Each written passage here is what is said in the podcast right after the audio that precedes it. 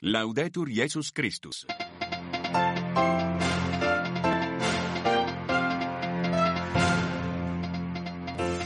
Lunedì 26 febbraio i titoli di questa nuova edizione del Radio Giornale della Radio Vaticana. Burkina Faso decine di morti. Ieri per un attacco armato in una moschea nello stesso giorno 15 fedeli uccisi nella comunità cattolica di Essakan durante la messa.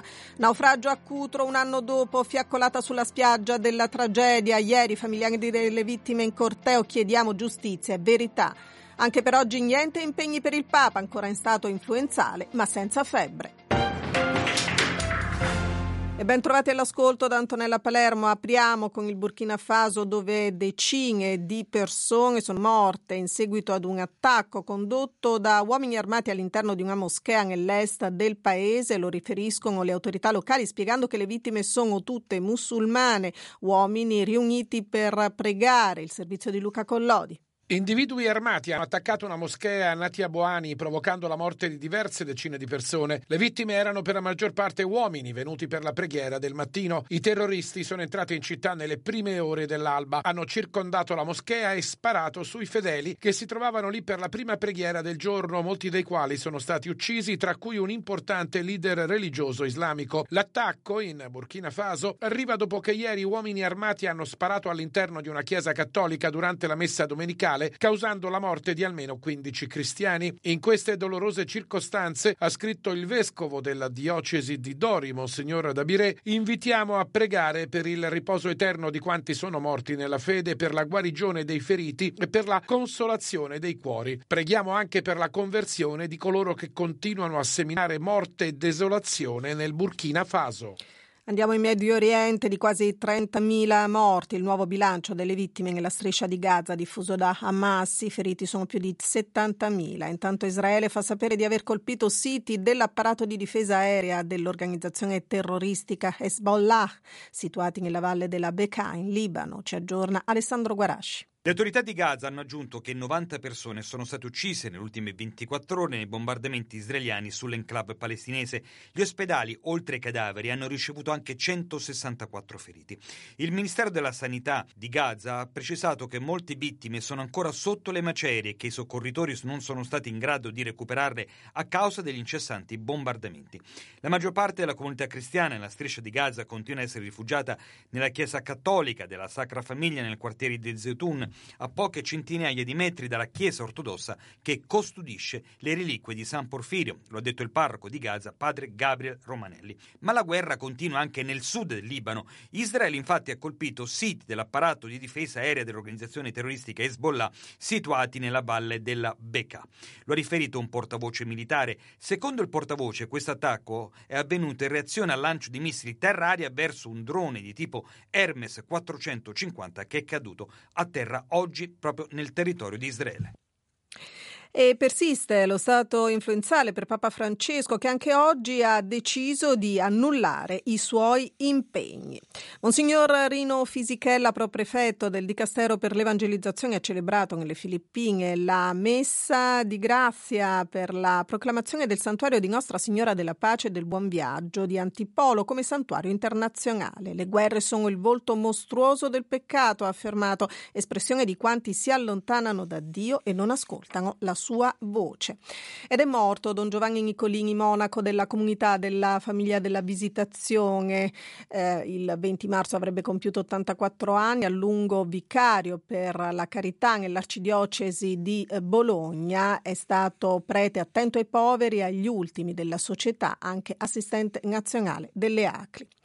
Alle 4 di questa mattina si è svolta una fiaccolata sulla spiaggia di Steccato di Cutro in Calabria allo stesso orario, lo stesso luogo del naufragio avvenuto un anno fa e costato la vita ad oltre 90 persone tra cui 30 bambini.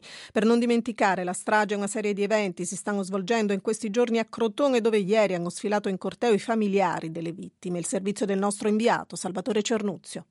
Giustizia verità! Giustizia verità! Giustizia verità!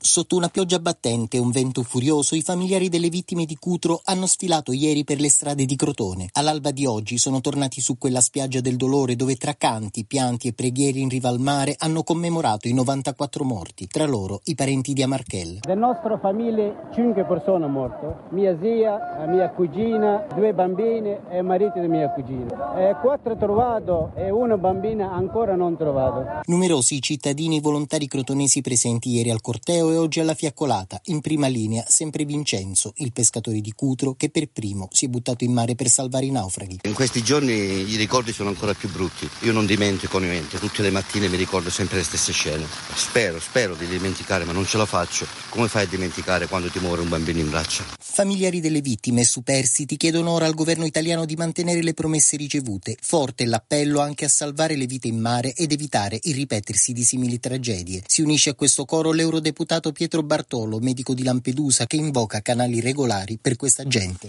Subiscono delle violenze, dei maltrattamenti, delle sevizie, delle umiliazioni e in ultimo anche la morte a pochi metri dall'Europa. È qualcosa di immorale. Ecco, ci dobbiamo vergognare un po' tutti. Ancora Africa, il padre carmelitano scalzo Aurelio Gazzera da oltre 30 anni, missionario nella Repubblica Centrafricana. Venerdì scorso è stato nominato da Papa Francesco vescovo coadiutore di Bangassou. Eh, sentiamo come racconta di aver accolto la notizia. Tanta gioia, tanta paura, anche perché è un impegno enorme per una diocesi che è grande quasi come metà Italia, che sono solo 750 km dalla capitale, ma non ci sono strade, ci sono ancora grossi, grossi problemi di sicurezza. La paura non è tanto per la mia persona, quanto soprattutto di poter eh, essere bene al servizio della ormai mia gente. La guerra sempre eh, come assillo. Il governo fa, sinceramente fa poco, c'è un grosso impegno dell'ONU, però eh, sono impegni che poi concretamente non portano grandissimi frutti.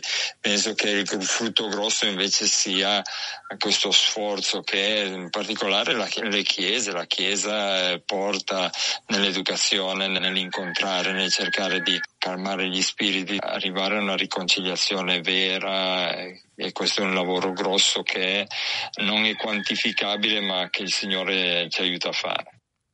I trattori stanno bloccando l'accesso stradale all'aeroporto principale di Bruxelles. Sulla strada, traffico paralizzato, accesso solo via treno e quanto si apprende dalla società che gestisce l'aeroporto di Zaventem che riferisce appunto di traffico congestionato è la protesta degli agricoltori eh, contro le eh, norme eh, di eh, Bruxelles. Intanto veniamo ai fatti di Pisa con la eh, dichiarazione eh, del cappellano universitario che ehm, dichiara che non si può accettare uno Stato che bastona e che crea una frattura pericolosa con un'altra parte dello Stato che invece educa i eh, giovani. Grazie a Mattarella per le sue parole incoraggianti. E eh, chiudiamo con una iniziativa che ci porta a Mantova, dove prosegue il successo della parola come cura dell'Associazione La Corte dei Poeti in collaborazione con la casa circondariale della eh, città lombarda. L'iniziativa si svolge nell'ambito del Festival Mantova Poesia e questa edizione è dedicata al benessere della comunicazione. Ce ne parla Roberta Barbi. Ascolto, scrittura, lettura sono questi i tre pilastri del progetto La parola come cura, laboratori poetici attivati nella casa circondariale di Mantova e anche in quella di Cremona. Un'occasione per gettare un ponte tra dentro e fuori in un processo riparativo, ma soprattutto la parola che diventa strumento per raccontarsi e magari partecipare anche alla sezione dedicata agli autori che vivono in strutture protette del Premio Nazionale di Poesia Terra di Virgilio. Ma quali sono i temi affrontati dai ristretti nei loro componimenti? Ce lo spiega Carla Villagrossi coordinatrice degli eventi del Festival Mantova Poesia. Parlano molto della loro condizione. Leggevo una poesia di Mariangela, la quale proprio dice: Ecco, mi sono davanti ai giudici e ho timore. Questa porta si apre e si chiude dietro di me, la porta del carcere. Le speranze scivolano via, ma poi alla fine cerca di recuperarle perché le vede all'interno di un cambiamento. Già il desiderare, il sognare, l'aspirare a qualcosa è un desiderio di superare le distanze.